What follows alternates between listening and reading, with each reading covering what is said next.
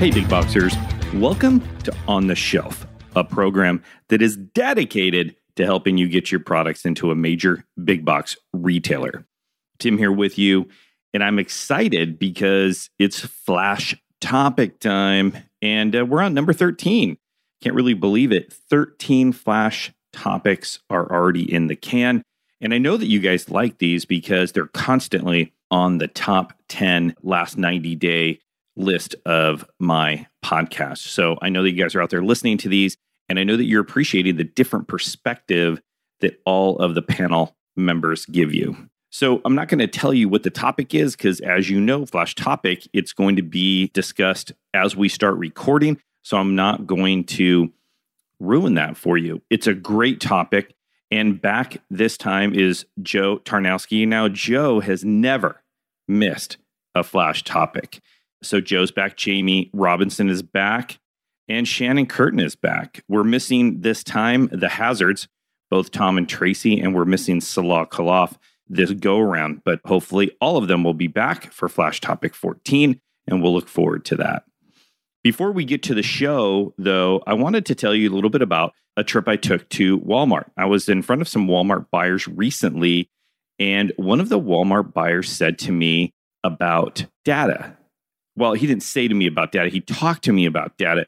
And we were trying to give him a little bit of a rundown on the company, and we were trying to get through some basic information first. And he really just wanted to know data, trends, numbers, where we're doing in the market, how much of the market do we hold, no matter how small that is, what's trending, what is coming up next, what should he expect.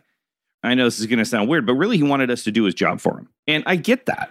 I mean, I get that. And that's kind of our job these days anyway. Long gone are the days when the buyer that you speak to is going to be the most, I don't know, versed in that category. These people get moved around. They get shuffled from this category to this category. There's no way that they can be the expert. So they're going to look to you for you to be that. They're going to look to you to be the expert. And in order for you to be the expert, you have to be versed on your numbers at the very least, the numbers of your own product and where you stand and where you're selling and how much of the market you hold. You're going to need to know those. And like I was saying in my Facebook group, this is not something that you can flip through some pages. I, I got those here somewhere. No, no. These are your numbers, big boxers. You have to know what they are. They have to roll off your tongue like you talk about them every day because you should talk about them every day. They should be on your mind constantly. Now, occasionally, like this time, he's going to ask you about the category, or they may ask you about the category. And it may not even be a he, it may be a she. She may ask you about the category. What's new? What's exciting? What's happening? What's coming? Where's the trend going? This is information that you should also have. This is information that you need to know. Because if you don't know this information, how are you making concrete decisions about your product, about research and development, about what's coming down the pipe for you if you don't know where the category is even going? So, before you sit down in front of any buyer, before you sit down and talk about your product, you really need to be ready to talk about your numbers, about the data, about the trends, about the category. Okay.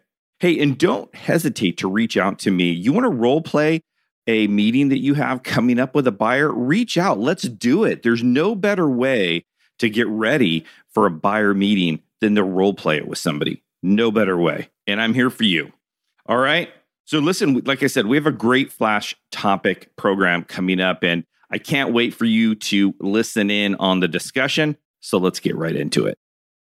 All right. Hey, everybody. Welcome back to Flash Topic number 13 can't believe that we've done 13 of those. And like I was just saying uh, before we hit record, the Flash Topic podcast continue to be on the top 10. So the big box listeners out there are definitely liking the panel and probably the topics, I would think, and the fact that they get a couple of different viewpoints on every topic that we have. Interestingly enough, the book one is still out of the flash topics that are on the top 10, still the highest ranking flash topic that we've ever had. So hopefully the big boxers out there are going out and getting those books and putting their reading list together for the year. We have a little bit of a truncated panel today. So Jamie Robinson is here. Hey, Jamie. Hey. Shannon Curtin is here. Hey, Shannon. Hello, everyone. And of course, Joe would call in from underground just so he can always say that he never missed a flash topic. Hey, Joe. What's up, everybody?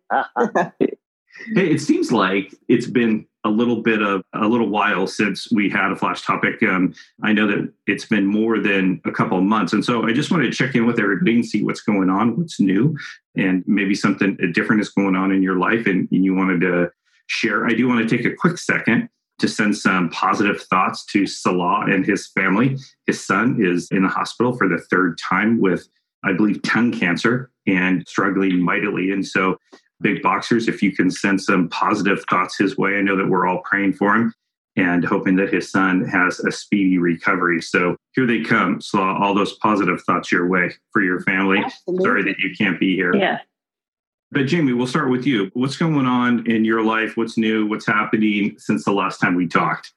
I have two grown men as sons now, which i I'm told basically just about every day. I no longer have kids, I have grown men. And that happened just in the last two months since we last talked. well, now the youngest grown man has graduated from high school. So now he's really grown. Wow. And he has a job. So I don't even know if he even needs me anymore. so he uh, does. he Always. They, that now I'm going into having two college students and I will be an empty nester come August. So that should be interesting. I go back and forth about how I feel about that. But business wise, everything is amazing. I am astonished at how well networking works, at least for the business that I do. And I'm always, it's always a good time to be able to talk to different types of business owners and find out about different industries. So that has remained consistent and exciting. So that's pretty much it. Oh, and my son just came back from Paris. He was in Paris, France. My oldest adult son was in Paris, France for a week earlier in June. So it's been a lot going on. What was busy. he doing? In, what was he doing in Paris with his with um, the band? Yes, the band, yeah. With Florida, he's in the marching chiefs with the Florida State University, and he has a leadership role next year, which is another fun thing to look forward to but they were traveling, they traveled to Paris to represent our country, the United States, during the 75th anniversary, or I like to say the commemoration of D Day. And he is just right up his alley. You know, he loves the band, first of all, but he's also very historical. Like he, that type of thing, he has a lot of interest in that and government and everything else my other son is just pretty much Donald who. So he's not as interested in politics and such. So, you know, it was definitely a good trip for my oldest son and he just loved it. He loved nice. it. Nice. Yep. Nice. Well, wow. Yeah. So, well, I'm sure that when the the one thing I think that will probably be the biggest shock is when they're both gone for a while and then they come home for a holiday and and your refrigerator is instantly empty and then yes. it, yeah, right. in the house. Yes. Yeah, I, could, I could just hear that and see that. You're like, man, just two seconds ago I had food in there. It's like, what are you doing here? right. Hey, so Shannon, I know that you kind of redid your business. What's that all about? Oh, what's going well, on? What's going on I, I, I've been super busy too. So, and my two children who are six and four eat like two grown men. So I know what it's like to have an empty refrigerator all the time. Mm-hmm. But from the, and they're great and happy, and we are too. So, in the business front, I just repositioned the name just to get back focused solely in beauty and, and have that focus because that's my expertise, of course. When I named it initially, I, I can do big box work too. I can do small box, cross functional, enterprise wide solutions. I can do all, all sorts of stuff. But all my revenue was coming from the beauty industry. So I just said, let's just accept the fact that I'm a beauty expert and we'll play in the space and rename ourselves. And then because of that, a lot of other things have, transpired, which I'm excited about sharing in the in the near term in the future. And the business has also afforded me more opportunity to work closer with brands and capital groups and lenders and learning that whole model and helping create value from acquisition perspective, et cetera. So been working in that space quite a bit. Love it. I do have a new book to put out there on the list that because I went to a seminar from Insigniam, which is a group that works on breakthrough transformation in business, especially businesses that have been long time existing and that they're really, and Joe and I've talked about this before, some businesses get stuck and how you get them to break through and break out. They're experts in that space. So I went to one of their seminars and I got to hear from Amy Webb. I don't know if you guys know her, but she's um, Sounds familiar. Yeah. And yeah, she's awesome. She has a book called The Signals Are Talking, and her new book, The Big Nine How the Tech Titans and Their Thinking Machines Could Warp Humanity. Heavy stuff, but fun. She obviously studies what's happening in present and takes signals across the entire world and picks up on that to say what could happen in the future. She helps government with strategic um, positioning and strategic plans, as well as big companies like a Google or Microsoft or Apple. She can sit beside the CEOs and the C suites there and, and talk about what's happening in the world. So this book called The Big Nine super fascinating. I'm not all the way through it. I just want to throw it out there that it's good to stretch your mind in new ways. And then what that impact is going to be on us for the rest of our lives as well as future generations. So I think it's that's a fascinating one that I want to put out there for folks to read. And let's see what else. Business is good, life is good, book reading is good. So all good here. nice. Are we gonna have to do another video soon? Yes. And Joe and I had a video, a live one, available on LinkedIn and I Wait a second. Joe, Joe, had a video on LinkedIn. What? Yeah, I know it's hard to believe. Actually, I'm one of we met I am one uh, of two million. so we did, we he did made this. it. Yeah, he made it over to Hoboken. If you can believe it, all eight minutes it takes to get over here. I finally got him to come over. So it was, it was a much easier trip than I thought it would be, and we ended up shooting the video in the lobby, not lobby, it was like a lounge in the hotel. We had lunch in, at the W Hotel right in Hoboken, yeah. three or four blocks from the PATH train. So it was really easy to get to. And we just plunked the tripod on the table. And, and it, what was funny is when we were done shooting the video and I turned around and there's like 30 people in the lounge, like hanging out behind us. Yeah. I didn't see all them there before. We had an audience. It's They're great. like, man, that's Joe Tarnowski right there. right, major influencer right there.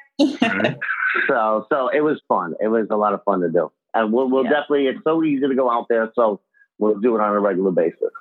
Love it. Nice. Thanks, well, Joe. Uh, well, that's cool. I mean, I, I, like it when you say stuff like, I have some stuff, but I'm not going to tell, talk about it right now. It Sounds very cloak and dagger. And uh, yeah, it has us all hanging on the edge of our seat. Until next month.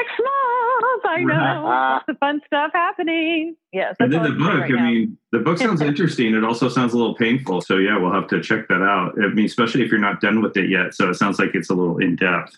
It's heavy, but good. Like she's super funny. Like, she's incredibly bright and gifted as far as keeping things light, but she's as deep and smart as most out there in another stratosphere kind of smart, you know, yeah. but incredibly personable and been able to make some predictions across her lifetime, and she's young, that have come to fruition. It's just fascinating work that she does and how she's able to quantify that with data. She's just driven by data and reading what the data is available in order to help the world know where we're going before we get there. Hmm. Interesting. Well, we'll definitely check that out. We'll put it up, uh, Big Boxers. We'll put that up on the show notes so that you can also check that out. Always good to add to the list. So I definitely appreciate that. Joe, I mean, not that people don't know what's going on with you, because I mean, I even saw a kettlebell workout video that you did. I'm like, yep. Joe's like going to be putting spandex on pretty soon. And, uh, no, that's not going to be happening anytime soon. But yeah, that was, well, because one of the things that I've said to people in my videos that, you know, it's really good to make part of your routine working out because it's good physically, but it's good mentally. So I just wanted to put it up there to let them see that I'm doing it too. I'm not just talking about it. So I started, and of course, I had to film me using the 80 pounder. So, but yeah, it's been the, the past couple of months actually been interesting because May I did not travel at all, which wow. is very unusual but it was good because it gave me a lot more time to try different types of content. And we did have a lot of content from the March and April sessions, but doing different types of videos and trying different tactics and seeing how it works. So that was a lot of fun. And then now with June, the craziness start, started up again. We had our beauty week sessions the beginning of June and this, I was really happy about that. I ended up getting video interviews with the beauty category managers and buyers from Rite Aid, Meijer, Wakefern, 99 cents only, and the Vitamin Shoppe, all within one day. Wow. And yeah, I never got day. that many interviews with that many big buyers that quickly because they were on a panel discussion on the intersection of beauty and wellness. So I interviewed each of the panelists afterwards. And so the travel's kicking into gear now. You know, after that, I was home for a day, then I Latin American HBC, and then July, August, and September, it's going to be two or three weeks each month that I'm going to be uh, traveling. And then in June, with the June 3rd issue, and there's a little plug, but of Chain Drug Review, I have a column in there on all about Bartell drugs and what they're doing in the CBD space which mm. is pretty cool because they were with the pioneers. They were like the first chain, the first chain to really get into CBD, and they're doing it for pet, they're doing it for beauty, they're doing it for healthcare, they're doing it for food. So they've really, if anybody's looking to get into that space, that's a retailer to watch because they're doing it very well. So lots of cool stuff happening on that front. I mean, we just launched two new sessions around the CBD, X CBD sessions and a food and beverage CBD session, which is they're both going to be in November. So that's just, you know, we've been really, really trying to stay ahead of the curve with that. So lots of good things. We just brought in a new senior vice president of general merchandise too. So maybe I'll get him on to join us one of these flash topics. Yeah, that'd be cool. Awesome. That would be cool. Yeah, lots going on. So with me, all is well. My daughter's graduating high school this year. She's graduating a year early, and then she also has her first year of college already done. Wow. So it's a little bit overwhelming thinking uh-huh. that at 16 she's graduating and already has her first year under her belt of school. Wow. So, so next year she'll still do online school next year. I mean, she's going to skate still next year, and, and then she'll pick her whatever school she wants to go to for the the last her more of her major and and whatnot. Travel wise, I'm with Joe. There's been a lot of travel, and coming up in July is going to be brutal, especially the end of July, and then September I'll be in Brazil for about eight days. But I was in El Salvador since we last spoke. I did a seminar down in El Salvador with about 36 suppliers, and you know everybody told me don't go to El Salvador. And if you even look on the, the U.S. website, it says it doesn't say warning it doesn't say you shouldn't go. It just says don't go. Oh my. Oh wow.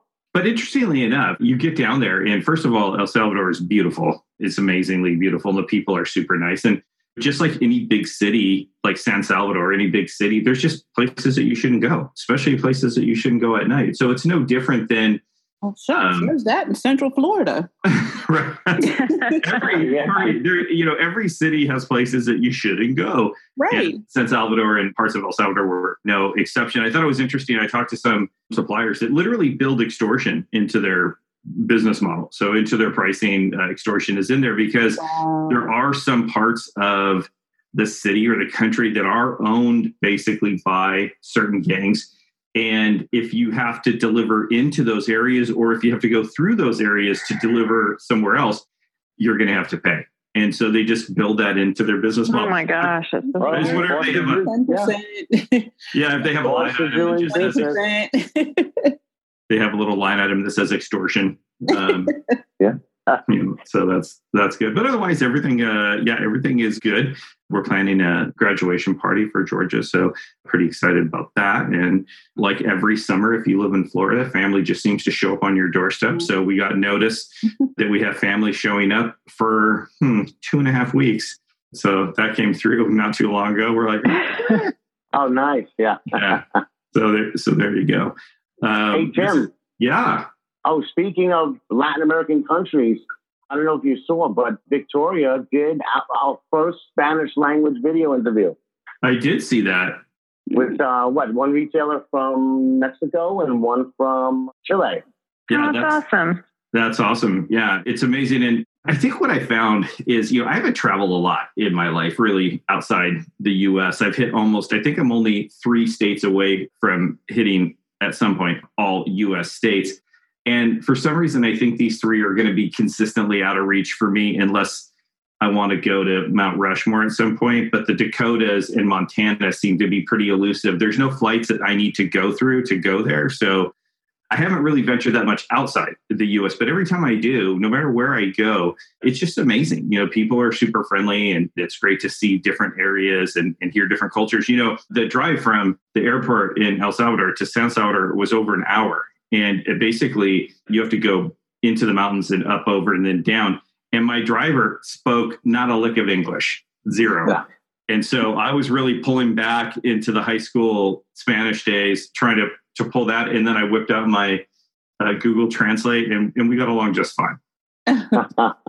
so we were able to. Technology helps so much, doesn't it? Bringing yeah. us all together. Yeah, but I got slapped not too long ago for the whole Google Translate thing because I thought I was going to be really smart. I was doing a class for a bunch of Korean suppliers, and I wrote my thing, my PowerPoint, and then I went to Google Translate and I translated it all into Korean it didn't go over well because the context was nowhere near where it was supposed to be. So just simply, just simply copying and pasting the presentation and then translate it in Google Translate didn't end up working out so well. So yeah, uh, that's a key highlight of yeah. the segment so far is to ensure that you have cultural appropriate readers as well before you pass it on in a business meeting. yeah. uh, Indeed. All those sensitivities. Yes, that's a great life lesson that you've shared for sure. yeah, because I think, well, I mean, in like you said, I think it can be good in a pinch. I certainly have used it at, at a trade show before. I think with a Japanese customer, I just typed into there and at least gave us enough context. You just have to use it with grain of salt and understand it's not a perfect translation, especially in context. And uh, yeah, it's the context and intent is sometimes yeah. gets lost. Is what you'd want a friend who spoke the language to say oh, if you write that like that, that means this, and you're actually wanting to say that. right. It's always good to have an extra pair of eyes on it as someone who's familiar with the language. All right, guys, let's get into the topic today. Like you guys are saying, when do we not have a good topic? But it's a good topic, I think, for right now because I don't know. I think that just everybody's trying to figure this thing out. And so I was hoping that maybe we could throw it around a little bit and maybe we can figure it out. But the topic is what does today's consumer want in a product?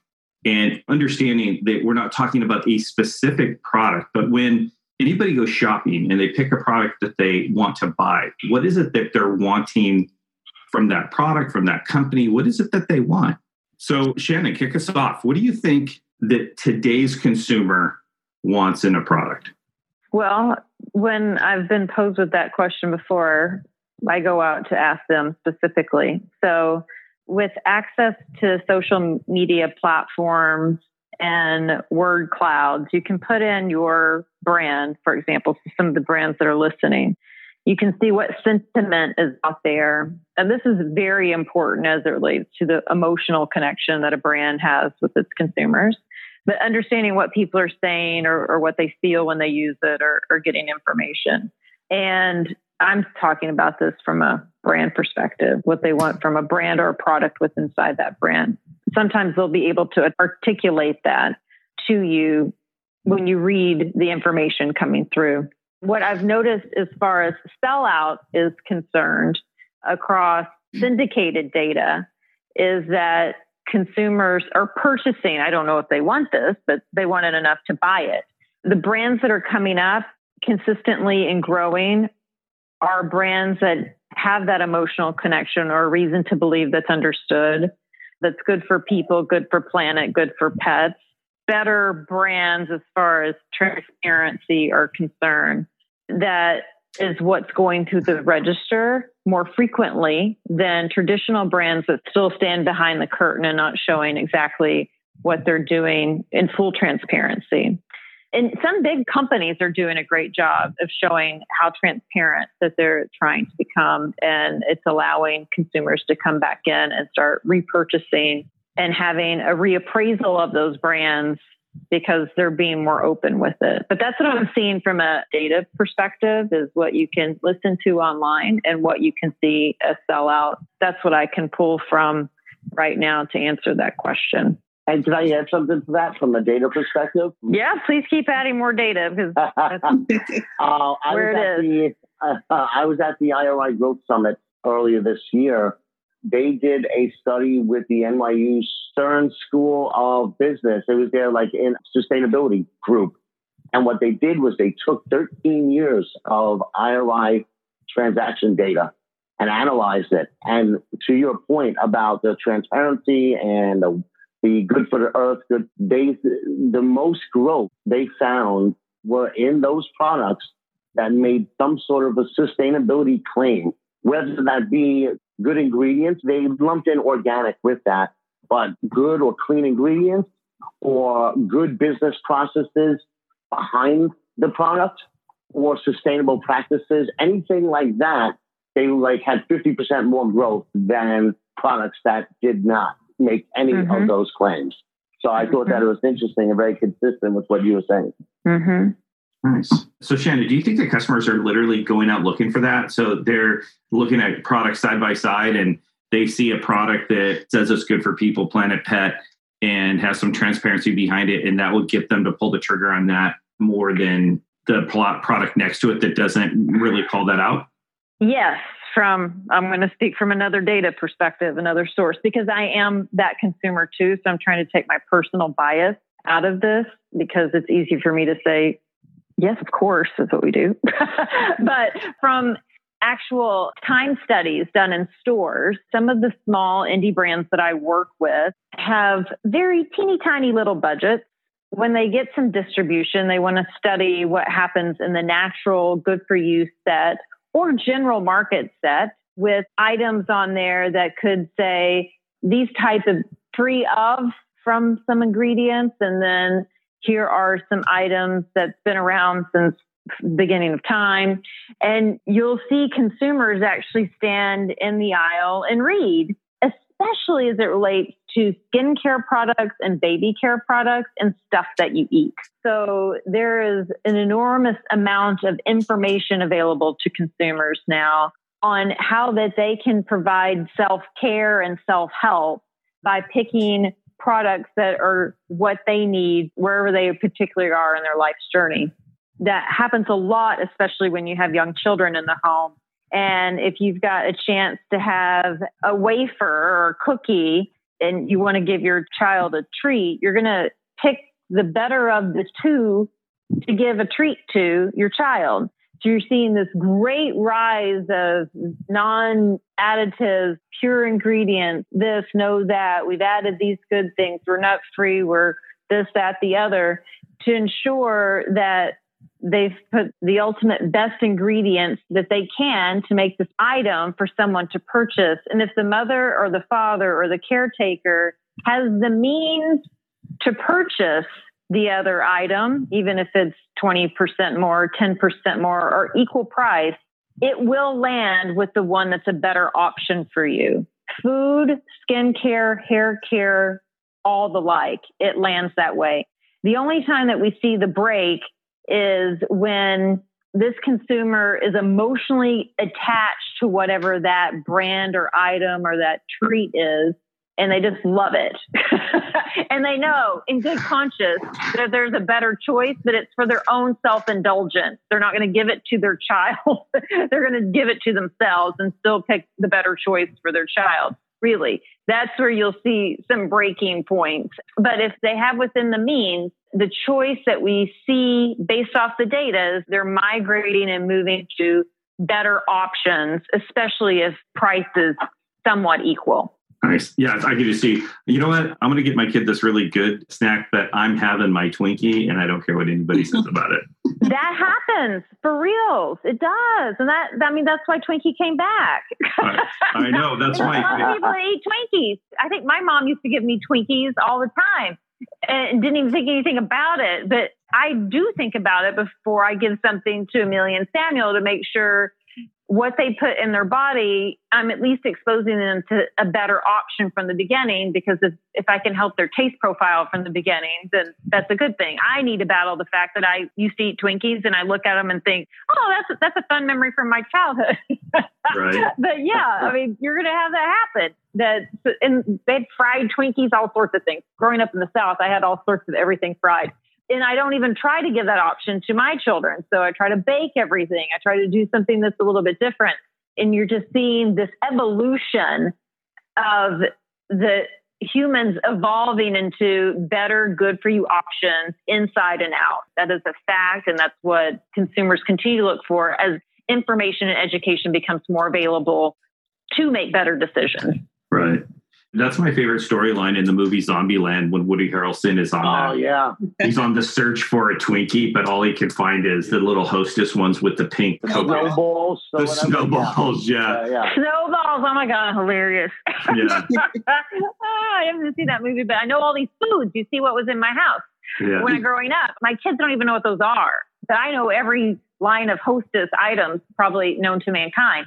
But but we all know what those are. But do, would we pass them on to our kids if there is a different choice, right? Is there a different choice for a treat? What would you lend yourself to do? That's a consumer's mindset, right? Hey, big boxers.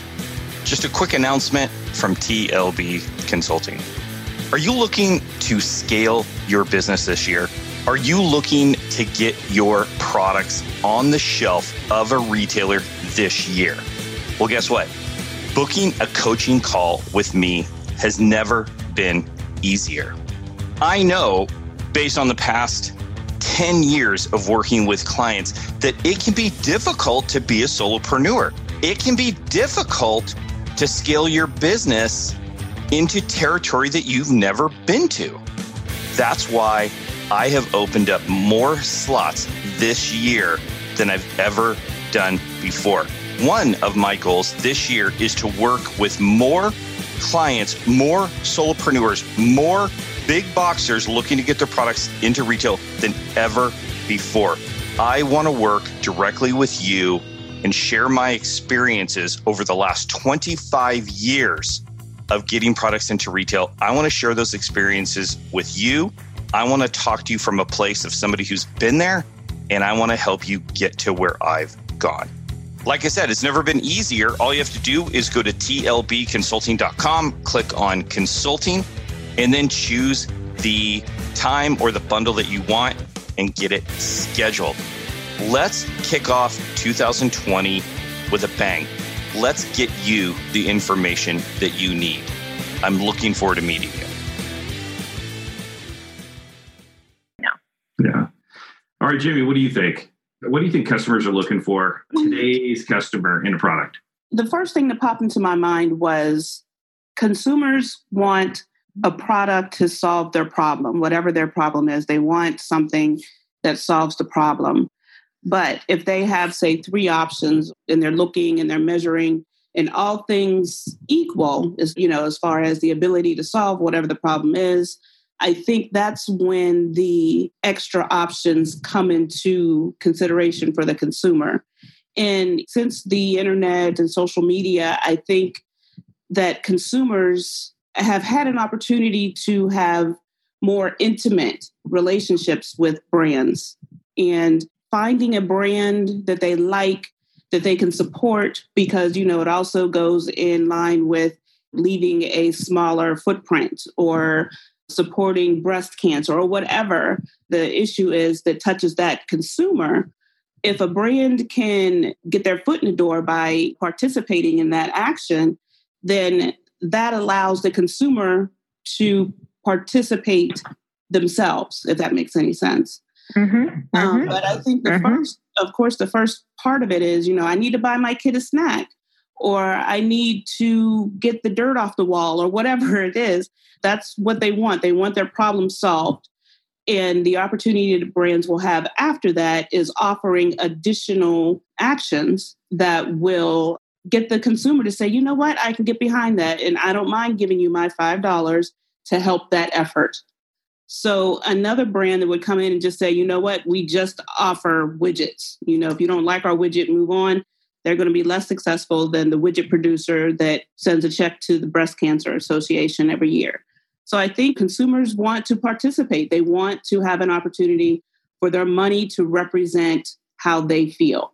So, yeah, they could give their own $10 to an organization, or they can lift up this company who will end up giving a million dollars.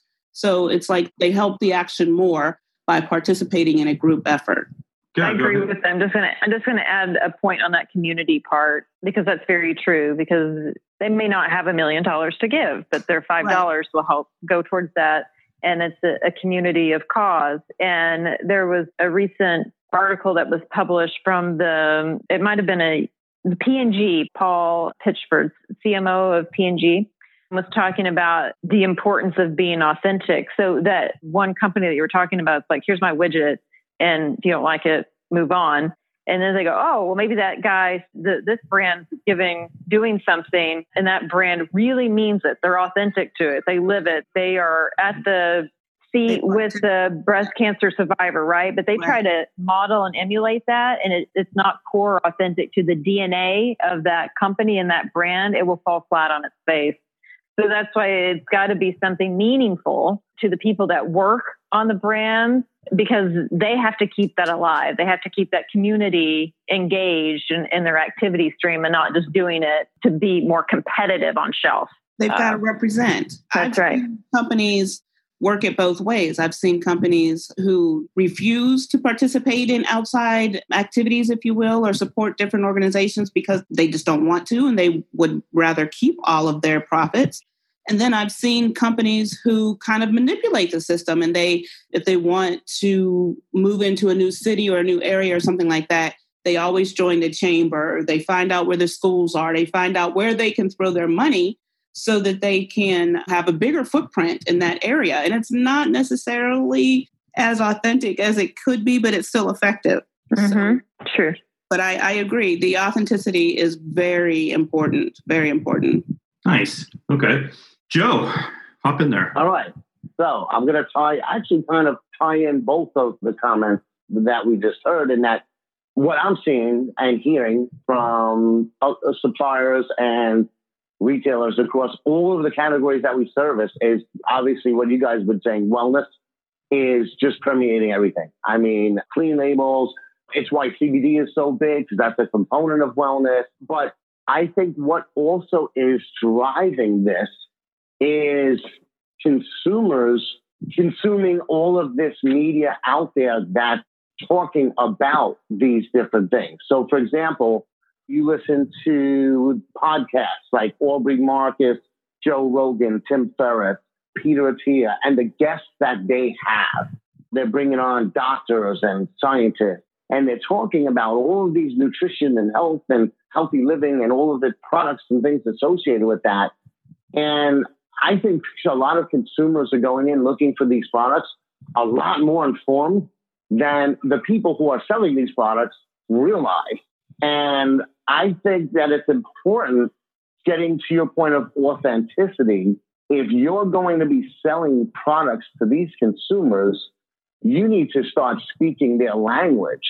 And it goes beyond just knowing the benefits of the products, but knowing or having a better and deeper understanding of the lifestyles of those consumers who are buying the products. So, for example, let's say at uh, a, a, the Vitamin Shoppe or GNC, and I'm looking for supplements for a specific diet. Well, if the salesperson in the store is talking to me and they're referring to some of these things, you know, it looks like they're in the lifestyle too, rather than they're just saying, looking at the label and saying, hey, this has got this stuff and this. They can actually talk. Well, Joe Rogan had Peter Attia on and he was talking about these diets or these types of foods are great if you're on an intermittent fast or, or, or things like that. But I think it's really important for both brands and for retailers to really get behind those things that are influencing these customers' decisions to buy these products. But wellness is definitely a case in point in that happening. Great point, Joe, because we talked a couple of episodes ago on the podcast about the rise of specialty retailers and what makes them special is the credibility of the people inside their stores actually using the product, knowing the product mm-hmm. that is much different than walking up to perhaps a big box retailer that you don't have someone who knows that department inside and out or all the items that are on there, which has been helping. And I, I can speak to beauty, obviously, but companies like an Ulta grow so much just because everyone on the floor are trained on all the products and they're able to answer questions and provide custom solutions to those needs that the consumers are coming in for. Just what Jamie was talking about. They have, I want this particular need for my skin or my hair or whatever that may be. And they can find a custom portfolio of options depending on what they're able to spend and what they're looking for within their store. That only adds to the credibility, and that credibility helps create the growth that the specialty retailers, some specialty retailers are continuing to enjoy. Yeah, and then it spans categories. So one of the discussions on our Beauty Week panel was if you're like Wakefern, right? They're a grocery store and they have beauty. Their dietitians and beauty advisors are talking about how food impacts the skin as well as these different products, drinking water and staying hydrated making sure that you look at it holistically and provide solutions in that way.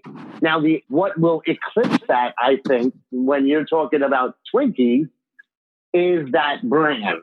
Still, there, there some ways that you they, you can bypass that is by having such a strong relationship of your brand with the consumer that no matter what, they're going to want that brand. I know the mm-hmm. Twinkie is bad for me, but I just want to indulge right now and really building that loyalty. I was listening to a podcast and I not only did I get this person's book immediately after, but I actually reached out to her. We're having a call next week because I want to work on some content with her.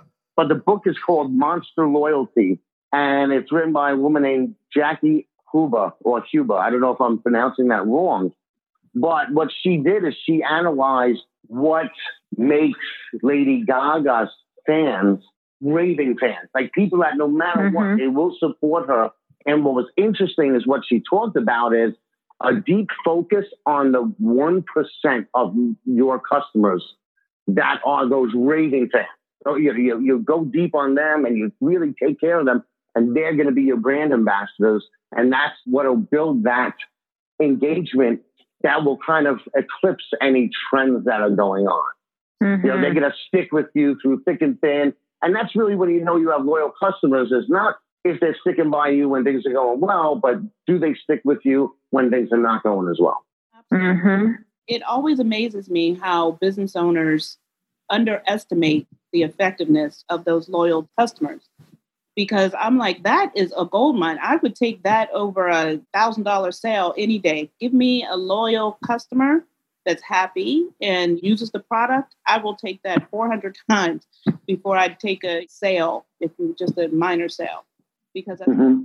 goes so much further over a longer time and less effort and investment on the company's part. Mm-hmm. Yeah, you look at Colgate in Latin America, it's got like 90, 95% market share.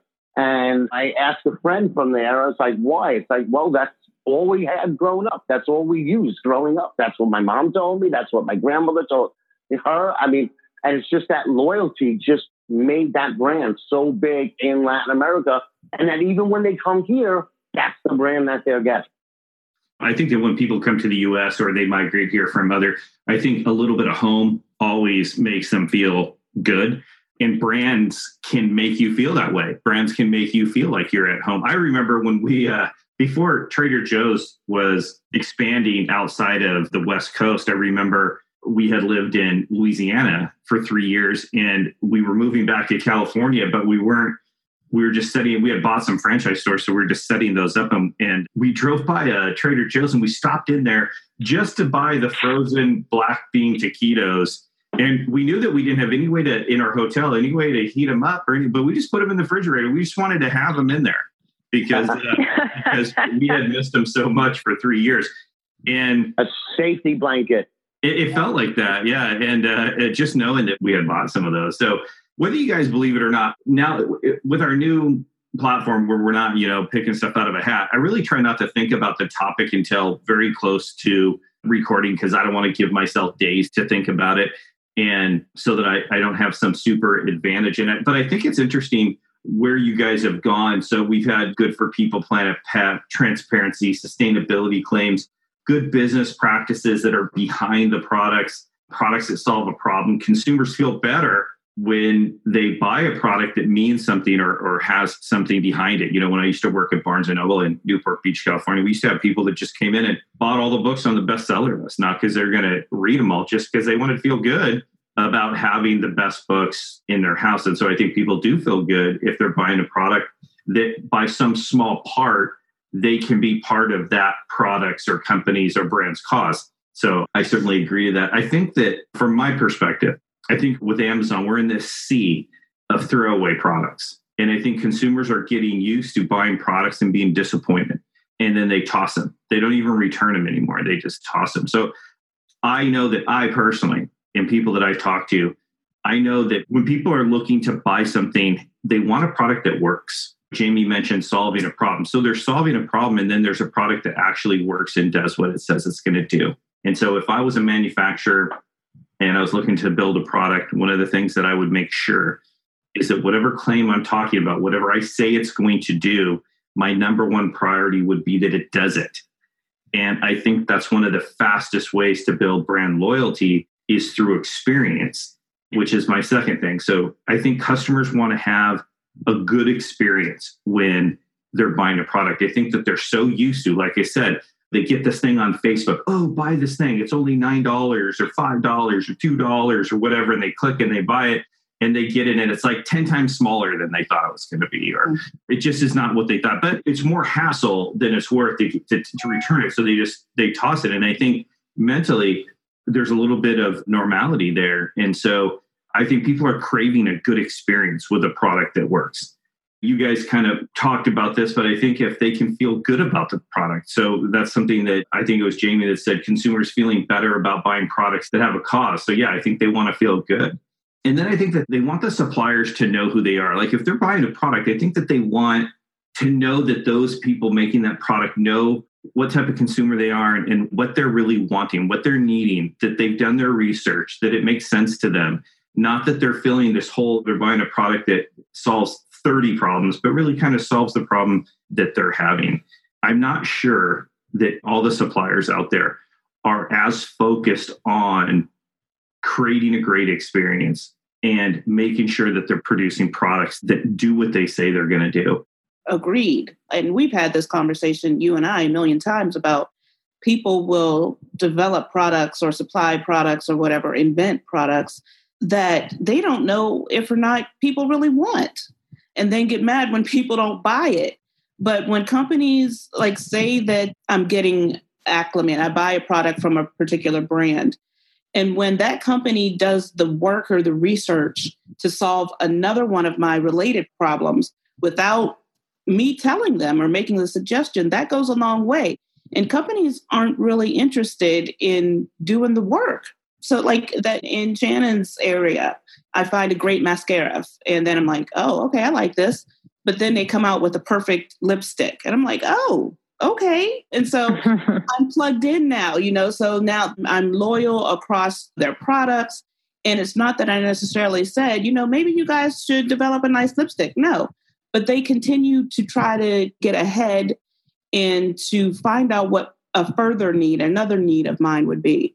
And I like that. I like being served, if you will. but yeah. that just goes to make me loyal. And then I tell my friends, you will never believe what I found.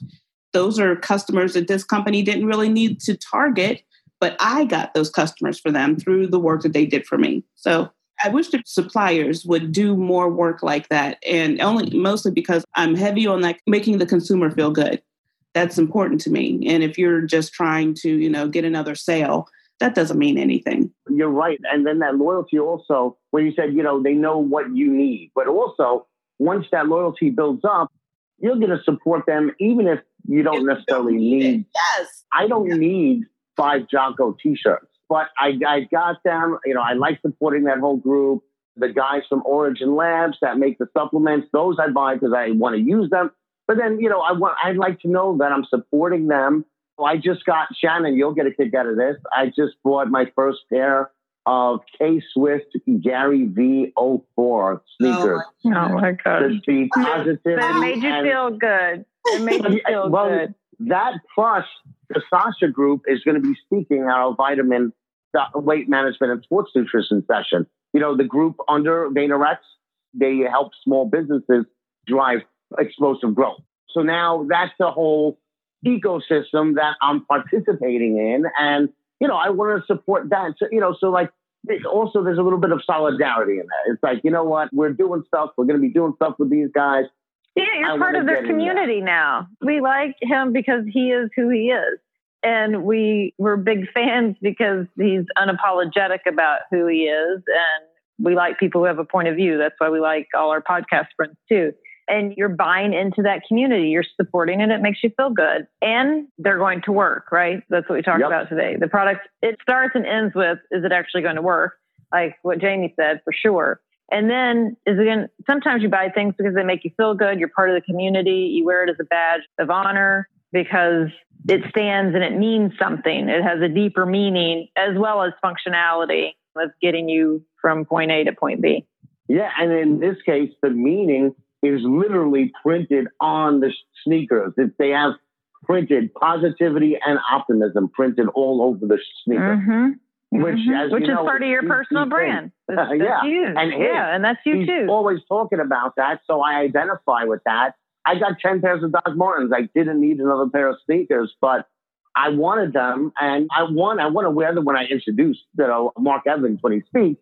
But also, I was like, you know, cool. I'm part of this thing, and it turns out they're comfortable as hell too. yeah, and, and they function. They they feel yeah. good on they your feet, and they make you feel good, and you're part of that group and that community. That's yep. what the guys who are listening in as as you're making those products know. There are a lot of people like us. We're all consumers, and drives us to purchase is there are many similarities of what we've said today across each of the product pipelines. We're just giving you more evidence to support more new product development based and rooted in consumer sentiment and information. Take cues from what they say and make products that people are proud to use and wear and talk about.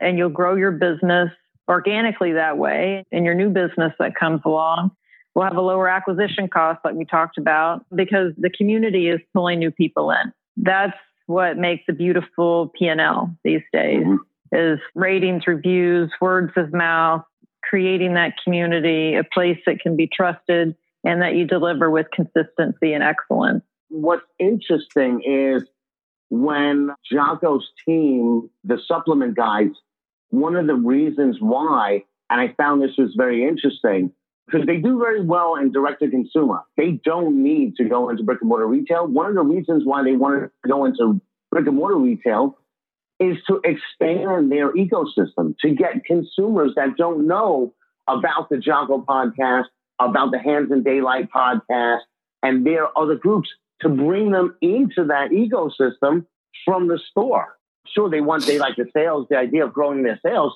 but also they're expanding their reach to these consumers that may not be listeners of the podcast by, you know, via the stores. Yeah. As always, you guys really crushed it with a kind of a shopping list, if you will, for big boxers out there, of which we have a ton that are in the process of working on their product, thinking about their product, have a product idea, getting a product manufactured. And so I think that you have, or, or we have a good shopping list for things that you need to include in your thought process about your brand. Remember something that we talked about on a previous podcast with David Lemley, which is it's just because you're selling a product online doesn't mean you have a brand. It doesn't mean you stand for something. And so when you're building your brand, when you're building your product, if you incorporate the things that you've heard here, and here's a bonus for you, something that just came to me as you guys were all talking. But here's a bonus for you, big boxers, because at some point you're going to build this product or you're going to have this product or you're going to be selling this product. You're going to be in front of a buyer of a retailer. And all the things that you put in, this laundry list of things that we have, are also key talking points when you're selling your product to a buyer to talk to them about how your product is good for people, planet, pet, to talk to the buyer about your transparency or how you're sustainable, to talk to the buyer about your good practices, your good business practices for your brand and for your company, how your product solves a problem, how the consumers feel better when they buy it, how you know based on selling it online and reviews and, and customers talking about how you know that it works. And it does what it says it's going to do how your customers feel good what their experience is like you know how do you package it and how do they take it home and so all the things that you're putting into your product are also great points to bring up when you're talking to a buyer. And I think too often these days we're stuck on price or we're stuck on my product has these features. Remember one thing if you if you guys have not learned this from my podcast yet, you need to take it to heart now. Getting products into retailers, it's about more than just a better product and a better price. Retailers can get any product they want anywhere they want. They have people sourcing all over the world. What they can't get is your company. They can't get your influencers. They can't get your followers. They can't get the people that are what we've been talking about today brand ambassadors for your product. Those are the things that they want. They want to partner with people that have that. And the product is just nowadays one portion of the different things on their list that they're looking to gain when partnering with you. It's not just about your product anymore, it's about more than that. Absolutely. In fact, it's I would say it's less about the product and more about the community that you're bringing with you if you're trying to get on these shelves. Like you said, they can get the product anywhere, but how loyal is your consumer base? Well, I hear retailers saying it more and more. And you know, of course, there's always buyers that don't make any sense. That those people are still out there. But I think if you use some of these points and you talk about these along with the features of your product, you're going to be so much farther ahead than people are that are just coming in and telling the buyers what they hear all day, every single day. And you know, this is a great way for you to stand out. All right, guys, final thoughts. Joe, final thoughts. Final thoughts. Well, I think you just did a great summary of this, uh, the whole mm-hmm. conversation. So, and I just, I like that idea of community. Focus on building your community brand. That whole group, all of those people that are going to be supporting you, really, really focus on developing that and bringing, don't think of selling to consumers, think of welcoming them into your community. And I think that'll go a long way towards, you know, and all of those things we talked about kind of tie into that neatly. It's just welcome them, bring them into your ecosystem, bring them into your community, make them feel like they're a part of it. That's going to go a long way to keeping them in the long term, no matter what the trends are. Shannon, final thoughts. Yeah, brilliant recap. Totally agree. That's perfect customer and trade marketing materials a list to get in there and sell. Agree with Joe. So for the listeners, it's just time to take action. So right for maybe Tim, you could make that punch list for the group so it's easy access for them. Yeah. That's a perfect flow for a deck and they can put their content in and have good flow, good conversation make it tight, succinct, get the what's the one word that captures the essence of your product or your brand or the community. What do they say? Put that and wear it with pride and know it, what that emotional connection is the brand, and let that punch list guide you through the conversation. And good luck selling. Excited to see what's going to happen out of this. Yeah, me too, Jamie. If a developer, inventor, supplier, whatever, has been inspired to develop a product to send out to the masses or to get in big box retail. If you were that inspired, put the energy into developing that community because ultimately you're counting on them. You're counting on them to make you look better to the buyers. You're counting on them to continually come back, buy more stuff, buy your product over and over again and to share the information about your product with their networks. So definitely put in the time and effort of delighting your consumers. Definitely. It leaps and bounds. It'll make your company grow leaps and bounds. Nice. I think that one of the interesting things, and we've all touched on it in a certain way, in big boxers, you're out there in this period of time when, for the first time, you can build your own community. It used to be that we would rely on retailers actually to build the community for us. So we would put products into a retailer and it would sit on the shelf and maybe it did well, maybe it didn't do well. Maybe you paid lots of money for it to be in a circular. Or if you were a much bigger company, maybe you advertised on TV or in the newspaper. But that all took, even back then, those were very expensive strategies. Today, you have the opportunity to really take that yourself and begin building your own community and around your brand. For the very first time, you can start from the ground up using social media and all the different platforms that are available to you, which have never been more available than they are right now. So you guys are in a great time to be launching something. And I guess my final thought is look at your product and ask yourself this honest question Does it work? Does it do what you say it does? And if it doesn't, and if it doesn't work as good, take a look at your reviews. You know, I just told somebody the other day, they were asking me, somebody was a buyer was asking, hey, what are the key attributes of your product? And they were stuck, you know, other than just the stuff that was already in their deck. And uh, I said, you know what? Go back and read the last 100 reviews that you've had, and your customers will tell you what the key attributes of your product are.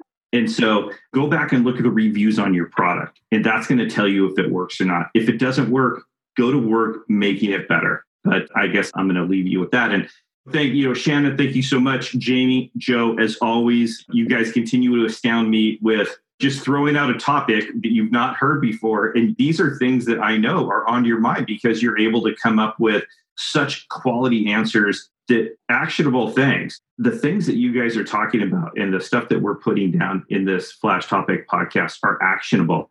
These are things that people can actually take and make their business better. And so, from the bottom of my heart, thank you so much for being here and giving us your time uh, Big Boxers. I hope that you enjoyed it, and we'll see you next time on the next Flash Topic.